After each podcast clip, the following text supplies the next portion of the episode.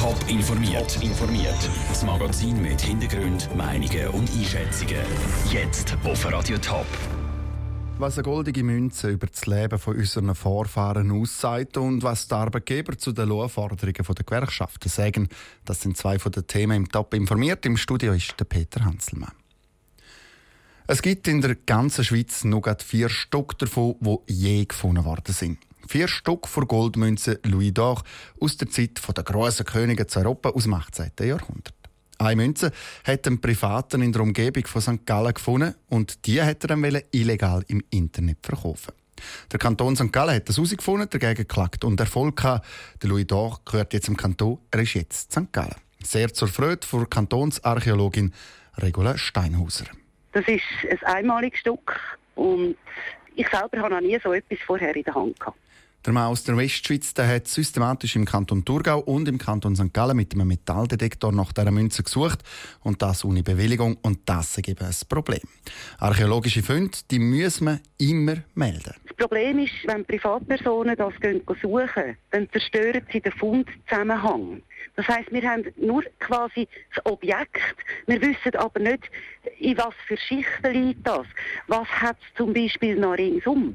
Aus dem Objekt allein, in dem Fall aus dem Louis d'Or, können Sie schon gewisse Sachen auslesen, aber eben nie so viel, wie wenn Sie die Münze im Zusammenhang mit der Umgebung würden finden. Aus der Louis d'Or, wenn die Archäologen mehr über den Handel, wo im 18. Jahrhundert in Europa betrieben worden ist, erfahren. Die Münze ist 1738 in Paris vom König Ludwig XV. geprägt worden und hat seinerzeit einen Wert gehabt, dass drei Leute hätten können von St. Gallen auf Paris reisen Mehr Lohn für alle. Das fordern Gewerkschaften und lüten damit die nächste Lohnrunde ein. Warum dass es für alle mehr Lohn sollte geben und was die Arbeitgeber von dem halten, Matthias Strasser berichtet. Der Schweizer Wirtschaft geht es blenden. Davon ist man beim Schweizerischen Gewerkschaftsbund SGB überzeugt. Der wirtschaftliche Aufschwung sei mittlerweile in fast allen Branchen angekommen. Daraus schließt der Chefökonom Daniel Lampard kurz und knapp. Da wird Geld verdient und wenn Geld verdient wird, dann müssen natürlich die Leute mehr Lohn haben. Vom Aufschwung sollen nicht nur Topmanager und Firmenbesitzer profitieren. Die Gewerkschaften fordern darum eine generelle Lohnerhöhung von, je nach Branche, 1,5 bis 2 Prozent. Noch etwas mehr soll es auf dem Bau geben. Die Präsidentin der Gewerkschaft Unia, Vanja Leva, erklärt, es wird überall gebaut, es boomt. Die Bauarbeiter haben in den letzten drei Jahren keine generelle Lohnerhöhungen gehabt. Da gibt es ganz klar einen Nachholbedarf und deshalb fordern die Bauarbeiter 150 Franken mehr Lohn für alle.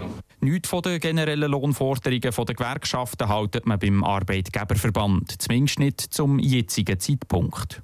Es ist ja so, dass meistens die Unternehmen jetzt vielleicht Aufträge für ein halbes Jahr in ihren Geschäftsbüchern haben. Und daraus lässt sich aber noch nicht wirklich abzeichnen, wie ein ganzes Geschäftsjahr wird aussehen, vor allem mit den Unternehmen, wo es nicht so rosig läuft. Sagt der Freddy Greuter im Namen der Schweizer Arbeitgeber. Man will darum erst im Herbst über Lohnerhöhungen diskutieren. Dann wollen Gewerkschaften dann auch noch gerade eine zweite Forderung wieder ins Rampenlicht ziehen, wo es nicht um alle Arbeitnehmenden geht. Für die Frauen soll es nämlich noch mehr Lohn dazu geben der Daniel Lampert vom SGB. Frauen verdienen, wenn sie das Gleiche arbeiten wie die Männer, etwa 7000 Franken weniger im Jahr. Und das ist ja verrückt. Das ist auch illegal. Illegal, weil die Lohngleichheit eigentlich in der Verfassung verankert ist. Auch gegen diese Forderung wehren sich aber die Arbeitgeber. Die heutigen Lohnunterschiede sind nicht diskriminierend, ist der Freddy Greuter überzeugt weil wir einfach auch in der Praxis nicht können feststellen können, dass ein Arbeitgeber wirklich systematisch Frauen diskriminiert. Ein Arbeitgeber, wenn er Lohndiskussionen hat, stellt primär auf äh, die Leistungsgerechtigkeit ab, auf vielleicht das Potenzial der Personen. Das hat aber mit der Geschlechterfrage überhaupt nichts zu tun. Vor der Sommerferien haben die Verhandlungspartner jetzt also das erste Mal ihre Positionen klar gemacht. Richtig los geht es dann mit den Lohnverhandlungen im Herbst. Der Matthias Strasser hat berichtet.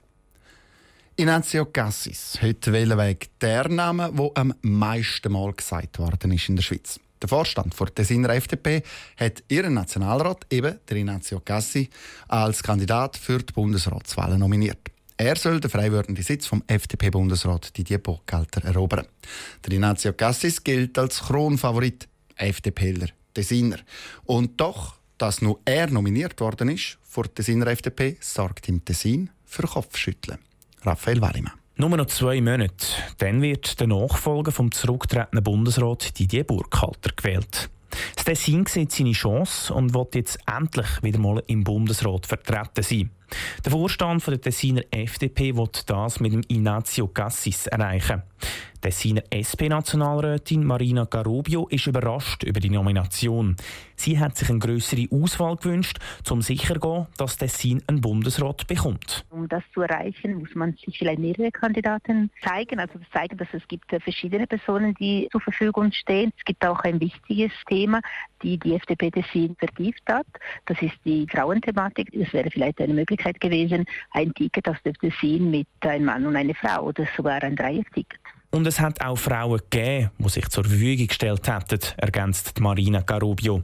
Zum Beispiel die Altregierungsrätin Laura Sadis. Auch in einem anderen politischen Lager enttäuscht die Einmann-Nomination der FDP. Für den SVP-Nationalrat Marco Chiesa ist der Ignazio Cassis der falsche Kandidat fürs Tessin. Für Tessin es wäre wichtig, einen Bundesrat haben, das auf die Linie von Tessin ist. Und Tessin hat immer gesagt, dass er ist gegen die Freizügigkeit zum Beispiel und für die Initiative gegen die Masseneinwanderung. Und wir möchten gerne eine Bundesräte, die diese Linie hat. Und der Ignazio Gassis hat eben nicht die Linie, sagt der Marco Chiesa weiter. In einem Punkt sind sich alle Tessiner Politiker einig. Das Tessin soll endlich wieder mal im Bundesrat vertreten sein. Ob der Wunsch in Erfüllung geht, zeigt sich in zwei Monaten. Der Beitrag von Raphael Wallimann. Der letzte Sinner Bundesrat war der Flavio Gotti. Er ist 1999, also vor 18 Jahren, zurückgetreten. Top informiert, auch als Podcast. Mehr Informationen gibt es auf toponline.ch.